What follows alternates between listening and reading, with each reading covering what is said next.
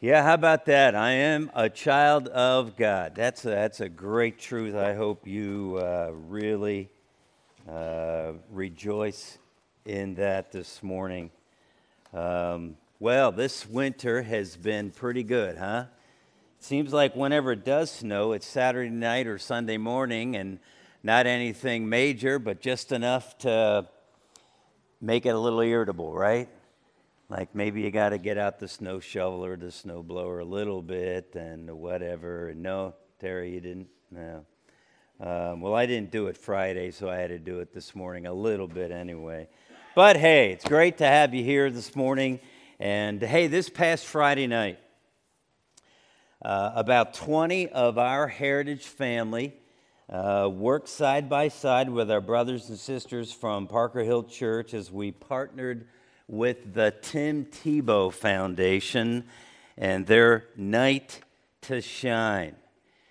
Um, some of us began getting ready for this night back in late September. We, I think, had our first meeting back then, and, and we began talking about and praying about and dreaming about what this night could become as an opportunity to serve a special needs segment of our community, uh, but as well as an opportunity to talk about Jesus to many others who don't know him. And uh, then a couple weeks ago, uh, I don't know how many total, that 20 and a number of others as well uh, spent either Sunday afternoon or a couple of hours on that Thursday evening of that week in training and preparation for the big night. Uh, there was a lot of excitement as we walked through uh, what that night was going to look like. Um, we met with the people that we'd be serving with, and it was, I mean, it was, it was a blast. It was so much fun. It was, uh, it raised for me, it raised the level of excitement and enthusiasm. And I was like, wow, this is going to be so cool when we get to that night. Um, and then in the office this week, that's all we could talk about, or at least that's all I was talking about. And, and um, uh, we were, were thinking about all the details and what was going to uh, come about. And then came Friday. Do you remember Friday? We had the monsoon hurricane rains, right? And uh, I mean, it was pouring uh, into the morning, and uh, and then all of a sudden, just boom, like that, it turned to snow, and and we went from hurricane to blizzard. I mean, just in minutes, right? And uh, and all of a sudden all the schools are letting out and everybody's going home early and, and the wind picks up and then we're talking about ice and, and the roads are ugly and, and, and we're wondering what is going to happen with the big night tonight, the night to shine, because we can't cancel. It just doesn't work that way. But we're talking about our guests, our people with limited mobility, and what does all this weather do for that? And and and then it was just we're there, and just at the perfect time, it clears off, huh? And we had a great night. I'm telling you, I was all day long nervous as a cat.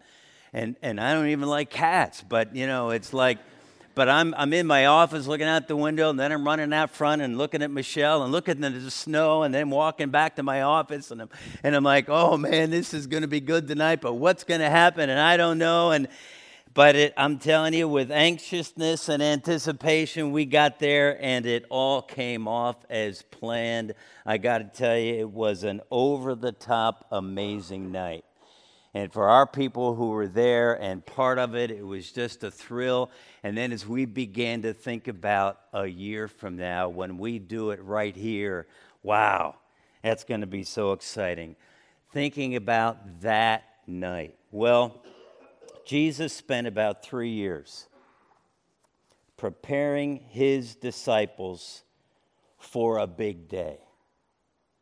For the day when he would leave them for the day that they would begin to carry on the work that he had begun without him.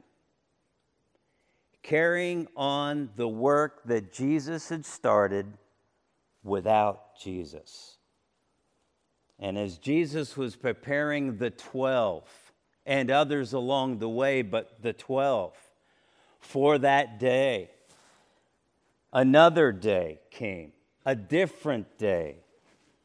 And that was the day that Jesus died on the cross to pay the debt that the world, that all men, that all of us, to pay the debt that you and I owed God because of our sin. And though Jesus had talked to the 12 about that day, and all that that meant and that it was coming, they still weren't quite sure of all that was happening. And the night before Jesus was crucified, he was arrested. And when that happened, and the 12 were with him, the disciples that he'd been training for three years, the Bible tells us that all of the disciples fled and deserted him. All of them. It wasn't just Peter who denied. Yes, verbally, we have that story. We know all about that three times.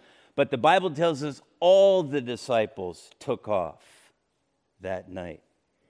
And you got to wonder what about that three years of training that Jesus had spent with the 12? Did all of that just kind of go out the window as Jesus is arrested right in front of the disciples? And scripture tells us, the Bible tells us they deserted him and fled. Wow. Well, please open your Bibles with me this morning to Matthew chapter 28. Matthew chapter 28. We're going to start with the first 10 verses. And if you don't have a Bible or a tablet or a phone or some other means of following along, there should be a Bible underneath the chair in front of you. You can grab that Bible if you'd like to follow along with us page 698 in that Bible. And it was after the disciples fled that night that Jesus was arrested. Three days later came the greatest day in history. The greatest day in history. Jesus rose from the dead. He'd been arrested and he'd been crucified and he was buried, and three days later, Jesus rose from the grave. And we're going to look at a little bit of that story because it leads into what we want to talk about as it relates to our mission today. And so in Matthew chapter 28, starting at verse 1, just follow as I read. After the Sabbath, at dawn on the first day of the week, Mary Magdalene and the other Mary went to look at the tomb. There was a violent earthquake, for an angel of the Lord came down from heaven and, going to the tomb, rolled back the stone and sat on it. His appearance was like lightning, and his clothes were white as snow. The guards were so afraid of him that they shook and became like dead men. The angel said to the women, Do not be afraid, for I know that you are looking for Jesus, who was crucified. He's not here, he is risen, just as he said. Come and see the place where he lay.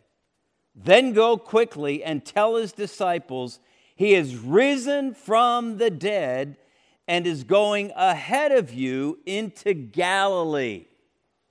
There you will see him. Now I have told you. Verse 8 So the woman hurried away from the tomb, afraid yet filled with joy, and ran to tell his disciples. Suddenly, Jesus met them. Greetings, he said. They came to him, clasped his feet, and worshiped him. Then Jesus said to them, Do not be afraid. Go and tell my brothers to go to Galilee. There they will see me. Now, Jerusalem is down in the southern half of Israel. Galilee is in the northern section, almost the farthest north of, of Israel. And so when he says, go to Galilee, when he says, uh, you tell my brothers to go to Galilee, there they will see me. Uh, it, there was a distance involved. Uh, remember, it was always walking. They didn't have trains or buses or whatever else, cars certainly. And so that's what Jesus told the ladies to tell. That's what the angel told the ladies to tell the disciples. Now, they, we'll find in a minute, had already had an idea, had already heard from Jesus that, that this is what would happen because now we jump down to verse 16 of Matthew chapter 28. Verse 16. And in there we read, Then the 11 disciples went to Galilee to the mountain where Jesus had told them to go. Somewhere along the way, Jesus had told them to go to a mountain in Galilee. They knew where it was. Jesus told them to be there, and that's what they were to do. So we find that that's where they went. They went to the mountain where Jesus had told them. Verse 17 When they saw him, they worshiped him, but some doubted. Now, that word doubt can also be translated hesitated. There was still in the minds of the disciples, I'm sure, some hesitation about what it would be like to again meet Jesus. Now, understand, they already had met with Jesus a couple of times. Easter Sunday evening, he had met with them in behind closed doors, right? Without Thomas. A week later, they met with him again in that same room. This time, Thomas, the doubter, was there, if you remember that. So, within the space of a week, about seven or eight days, they had seen Jesus twice. But now, I believe, and in studying that, that this meeting on the mountain in Galilee was after that. So, probably a few days later, we don't know exactly, but in that time frame is when they met Jesus on the mountain. And when they first saw him, well, when they saw him here, the first on the mountain, they worshiped, but some doubted. Now, we're told also, some believe that uh, if you remember in 1 Corinthians chapter 15, after the resurrection, when Paul's telling that, recounting all the details of that, that there was naming the different witnesses, the different individuals who had seen the risen Lord. And one of the groups of witnesses were told there were 500 who at one time saw Jesus. There are those who believe that those 500 who saw Jesus did so here on that mountain in Galilee. We, I, you can't know that for sure. I don't believe that. I don't know. It might, be, might have been. We're told the 11 in verse 16 went to Galilee and they met there. Whether there were others, I don't know, because that's how some try to explain away the doubting. How do you worship and then doubt? Well, I think you understand who Jesus is. They knew they'd already seen the risen Jesus a couple times. If it's just the 11, and I'm going to go with that for now, but when the doubt came, they're still again. Remember, the night Jesus was arrested, they all fled, they all deserted him. What do you think they must have been thinking now when they're going to meet him on a mountain in Galilee? Was there anticipation and excitement, like I described for night to shine? Uh, maybe. They had already seen him a couple times. Was there fear or anxiety? Maybe a little embarrassment? Maybe they're wondering, I know, is this like going to the principal's office? Are we in trouble? Is Jesus going to blast us for deserting him when he was arrested and running? Didn't we learn anything in those three years that we were with him and in which he was teaching us and, and we were with him regularly? Well, as we take the time this morning just to listen in on exactly what Jesus told his disciples in these couple of verses to follow, that day on the mountain in Galilee when Jesus told his disciples what he wanted them to do after he left them. And, and, and why, you might say, do we need to know about that? Why is it important that we understand what Jesus told those disciples?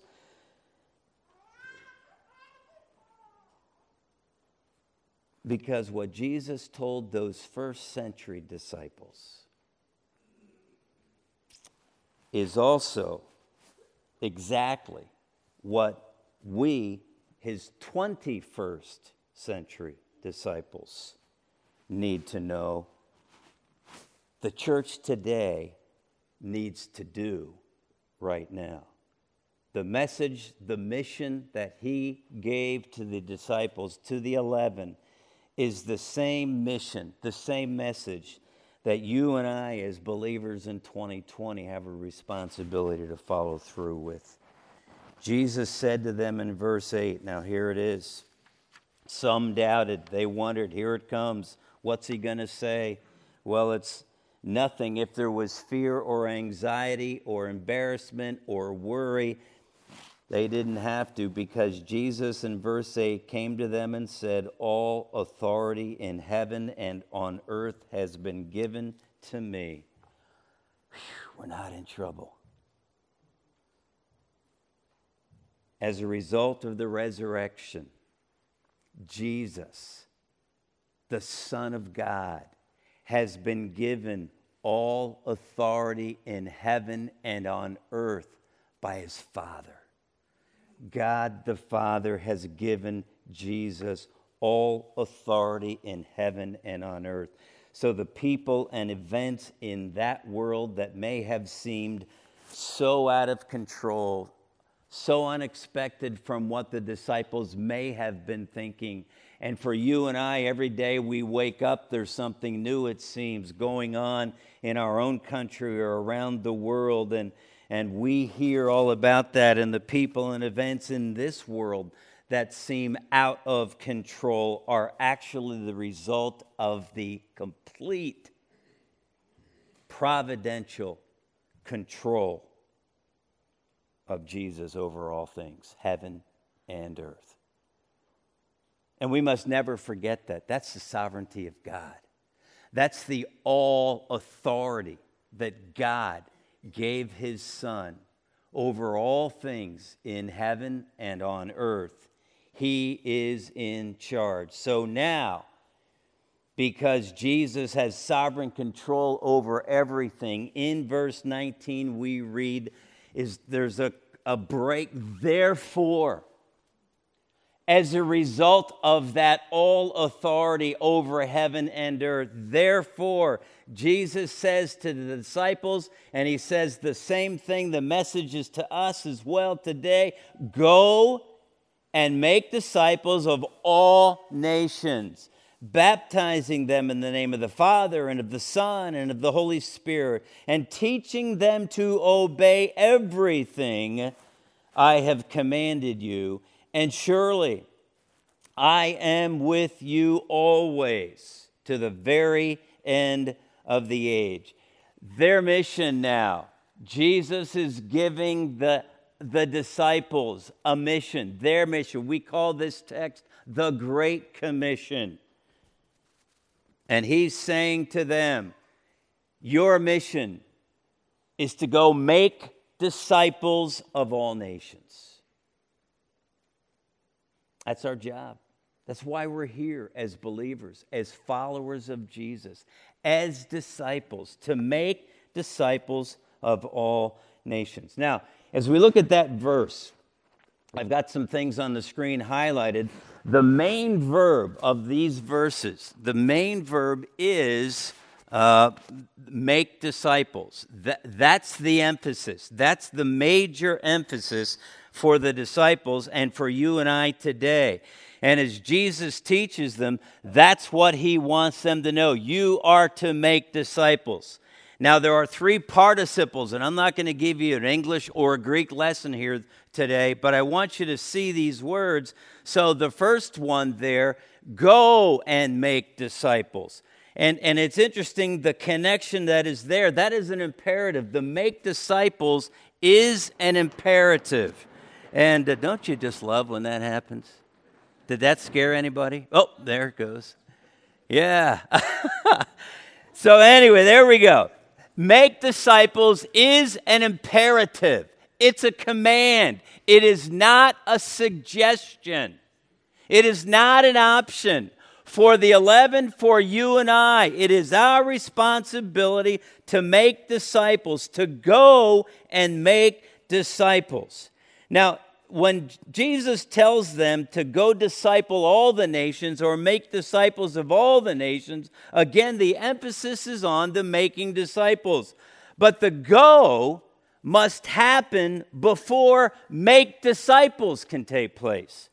In the word order, but it's more than just the word order. The word go has a special, unique connection with the make disciples.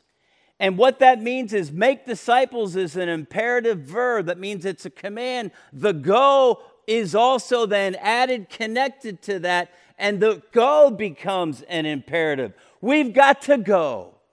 You may hear sometimes people explain it or read it or talk about uh, verse 19 as saying that um, in your going or as you go. In other words, like, well, in your daily going around the, the journey, your way each day, just as you're going, as you have opportunity, make disciples. Now, that's not at all the emphasis, what the mean, what the meaning of, of what Jesus is telling them.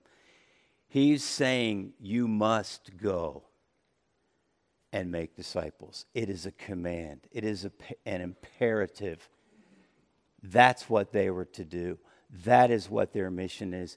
That is what our mission as believers today is as well. The disciples were told that they must go fish for men. Do you remember back when Jesus first called Peter and his brother Andrew? right? And he said, Follow me, come after me, and I will what? I will make you fishers of men. Now, at the end of Jesus' earthly ministry, he's getting ready to go back to heaven. He's gone to the cross, he was buried, he rose again. Now he's going back to heaven and he's saying to them as they're just about ready to pick up the mantle, to take up the mission that Jesus had started and work at that, he's saying, You now follow me and go make disciples, go fish for men. That was the job. Go look for people without Jesus that you can give the gospel to. And then as you follow on, he says, Go disciple, go make disciples of all nations. Then we read, baptizing them in the name of the Father and of the Son and of the Holy Spirit. And verse 20, teaching them to obey everything I've commanded you. To the other two participles there, baptizing them and, and then teaching them to obey.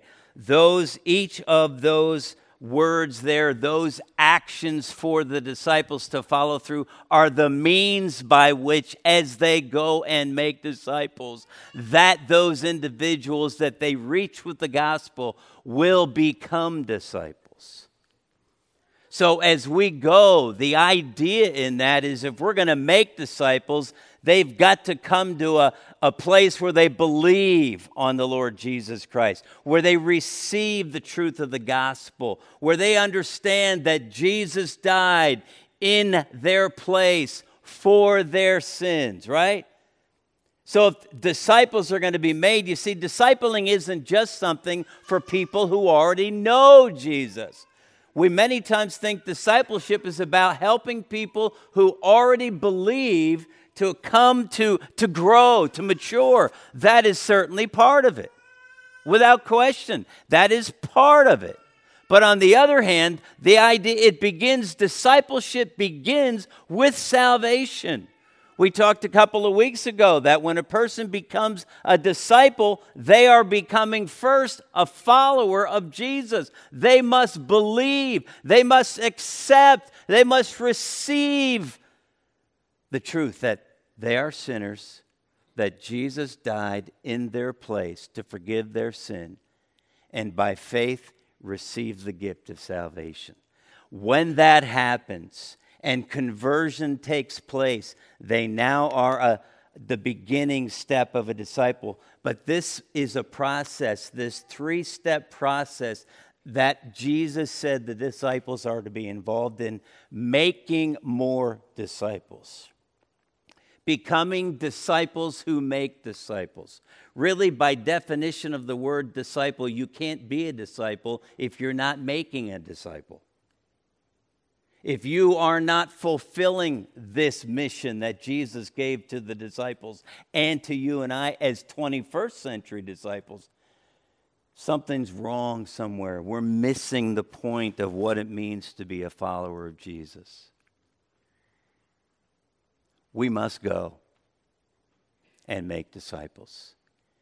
And once people trust Christ, the process continues. They're baptized and then they're taught to obey. Not just taught. Head knowledge is a great thing, but it's more than that. One writer put it this way disciples must not just understand what Jesus has commanded, as foundational as that is. Absolutely, that's where it begins. But they must also then obey it. You see, God's word isn't just to fill our minds with knowledge. God's word is to change our hearts so that we live out the truth of the commands that Jesus taught us in his word. That's what Jesus says. Teach them to obey that which I have commanded you. And it is critical if an individual is going to be a follower of Jesus, as we talk about sometimes a fully devoted follower of Jesus. They must be baptized and then obey all that Jesus commanded. They need to be taught, that's what Jesus said, teaching them to obey all that I have commanded. Then we have the discipleship process in place. That's what Jesus told the disciples their, jo- their job was. Now, I don't think that's the first time that most of you have heard that. It may be for some of you here. We call that the Great Commission. We call that the mission of the church. We call that the mission that Jesus gave to the 11, but he gave it to you and I as well. And that new mission, you see, the difference was they were there when Jesus was there on the earth. He was, they were reaching only the nation of Israel. But as the church began, they were to reach, and as Jesus says here, to disciple all nations, not just the Jews. And the new mission was all to begin on a day, not many days from this day they met Jesus on the mountain, when Jesus would give the disciples, or when he told them about that day that they would then take up that mission and get going. Now, I want you to read with me in, in Acts chapter 1 what that's all about. If you want to look at it, I don't have it on the screen, but if you want to follow it, follow along and just listen.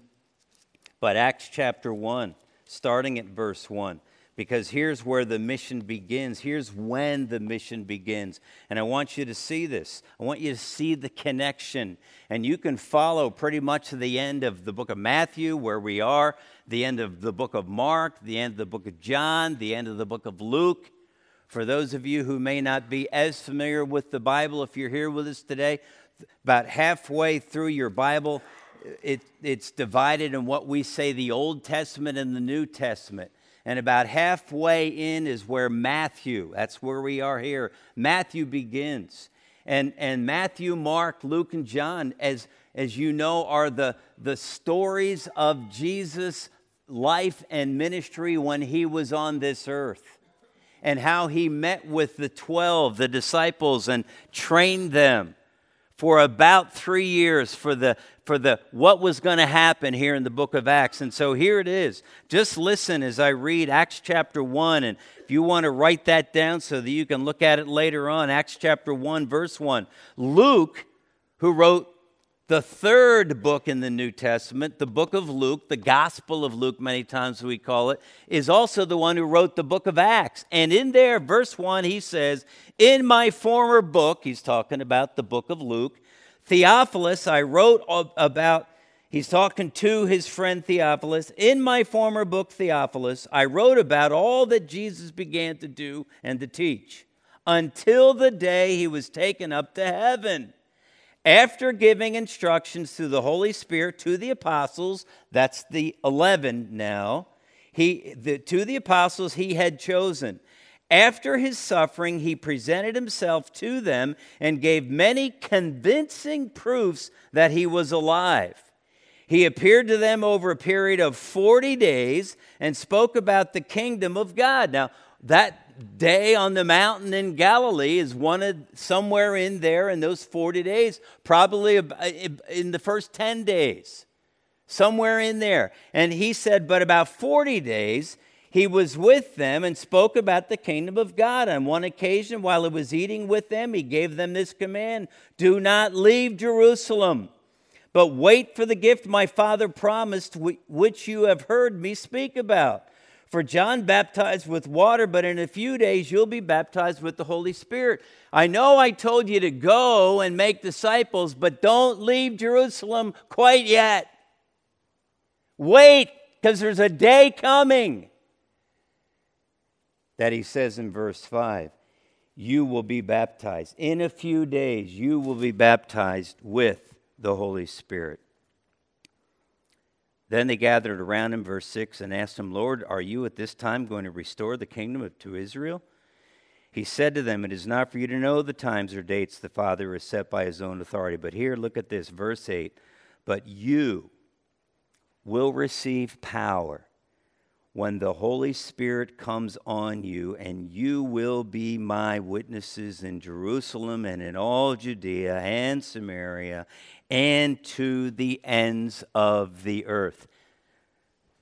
Why was that important? Because Jesus had already told them to go make disciples of all nations. And how are they going to do that? He says, You'll get the power when the Holy Spirit comes on you. That's where the power to do all that God has called us to do today as 21st century disciples, just like for the first century disciples, followers, the 11, and others.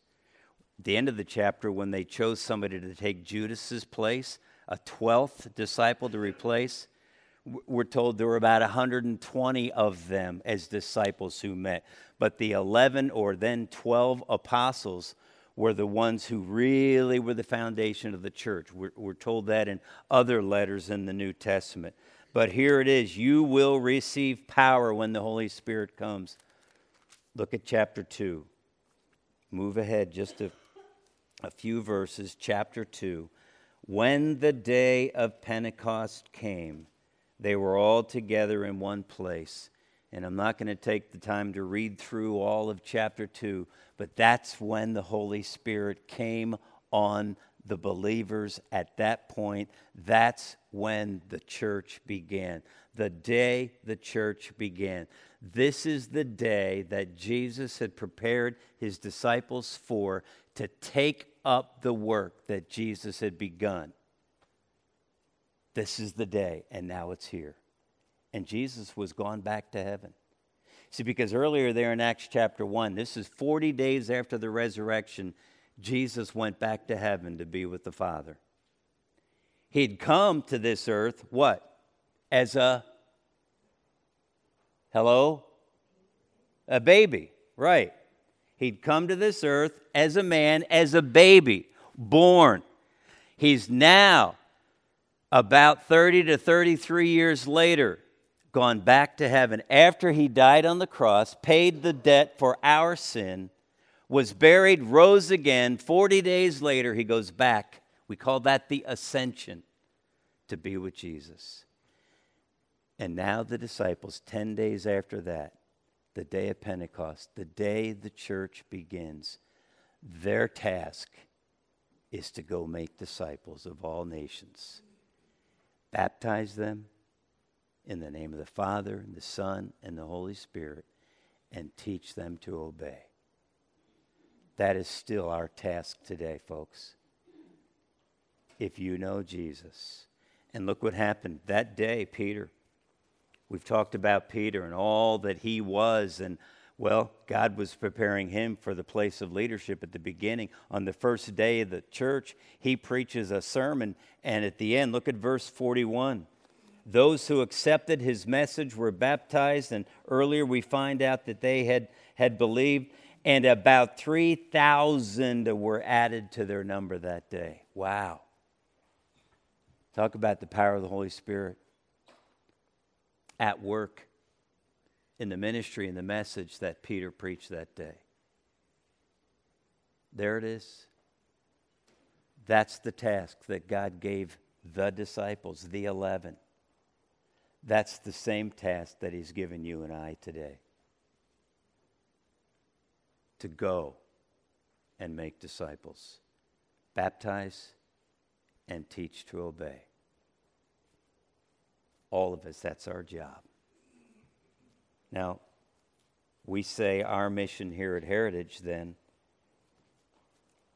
Heritage Baptist Church exists to make more people more like Jesus. Disciples, we've said, are followers of Jesus. Those who have believed that Jesus died in their place for their sins, they receive by faith that gift of salvation trust Christ for the forgiveness of their sin, and begin that disciple process. And when that happens, then we begin to tell others to make other disciples, who make more disciples, who make more disciples, and on and on. That's our job. More people, more like Jesus. That's the Great Commission. And as we proclaim the gospel, and see people get saved, see people by faith receive the truth of the gospel, and then are baptized, and then are taught to obey. That's the mission of our church. Now, in light of that, to help us better accomplish our mission here at Heritage, to help us have a better understanding and idea of how we can best make that make disciples fulfill our mission we will be, and we put a letter in your box, your mailbox right down the hallway, not your email inbox, but your, you know, that wooden thing, hard stuff, uh, paper in your mailbox. And by the way, you may not realize you have a mailbox, but if you're a regular attender here at Heritage, not just a member, right down the hallway, just past the middle doorway on your, well, if you're going that way, on your right, you'll see a bunch of mailboxes. And on the end of each of that, there is a list of names and the box number that is yours. If you don't have one and want one somehow, let us know. We just put a bunch more out there. And so check your box today. In that box, you will have a letter that is describing uh, a spiritual growth assessment. It's a survey that we, uh, ABWE, and their ministry called Every Ethne, which means nation, all nations. That's where they got the name from, Ma- Matthew chapter 28. ABWE and our missionaries, Doug Martin, uh, Tim Vermilia, are all part of this, have put together a tool, a survey that will help you and I, help us all identify where we are in the spiritual growth disciple making process. And so we would like you to begin to think about that. And uh, in a couple of weeks, two weeks from today, we're going to make the link live. We're going to give you the link that you can click on. It takes about 10 minutes. You can do it online or you can do it a hard copy, the old fashioned way, fill out paper. Uh, it, we're told it will take about 10 minutes to complete. And we're going to encourage as many of you as possible to do it online. Because once you do it online, then all of that information can be put together and analyzed, and, and, and we will get a report. We will also, as I said, have paper copies available for those of you who may not have the wherewithal to do it electronically. But then when you turn that in, and it's all anonymous, we're going to have to have some volunteers load it all in into the into the database. So that's why we're saying if you do it electronically, it will save us the time to do it. But if you are not comfortable, the most important thing is that you do the survey. And it's about you.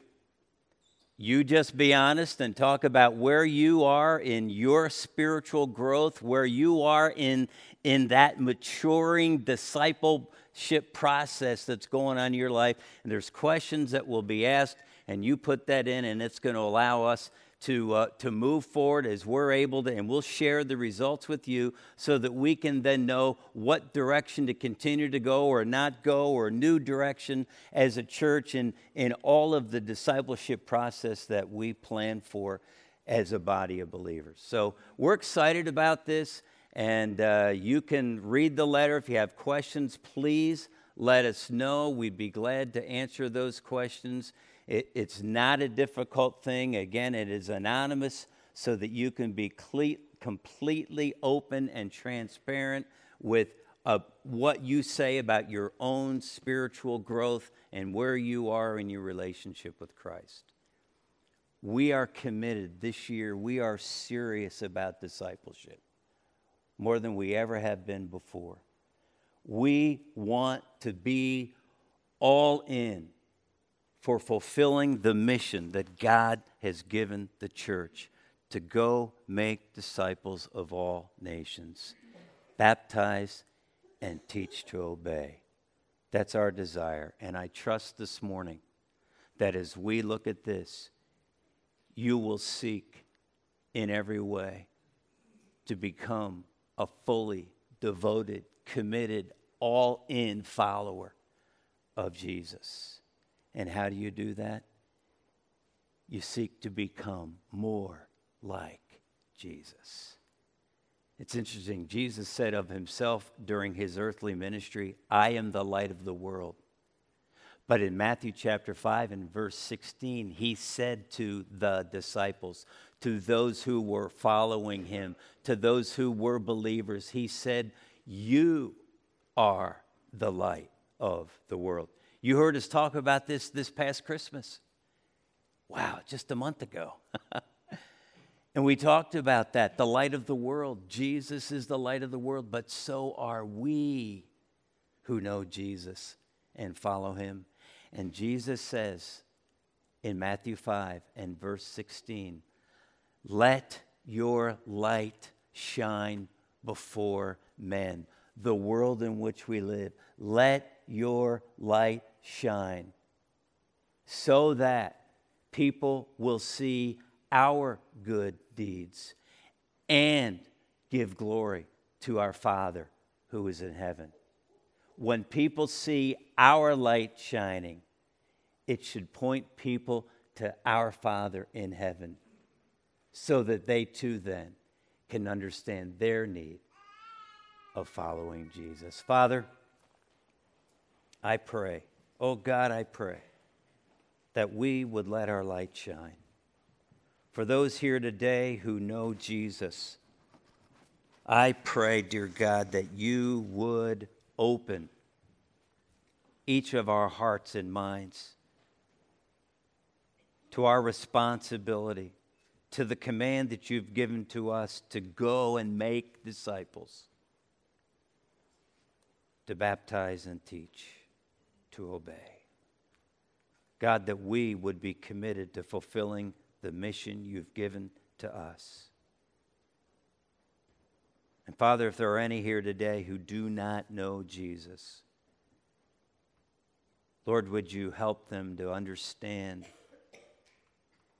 that Jesus died in their place for them, for their sins?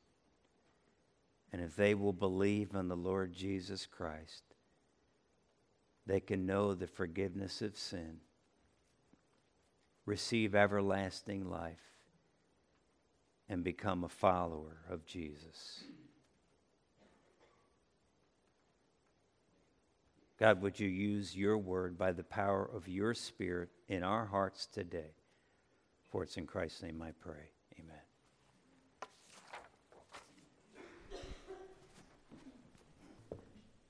Well, we got a job to do, huh?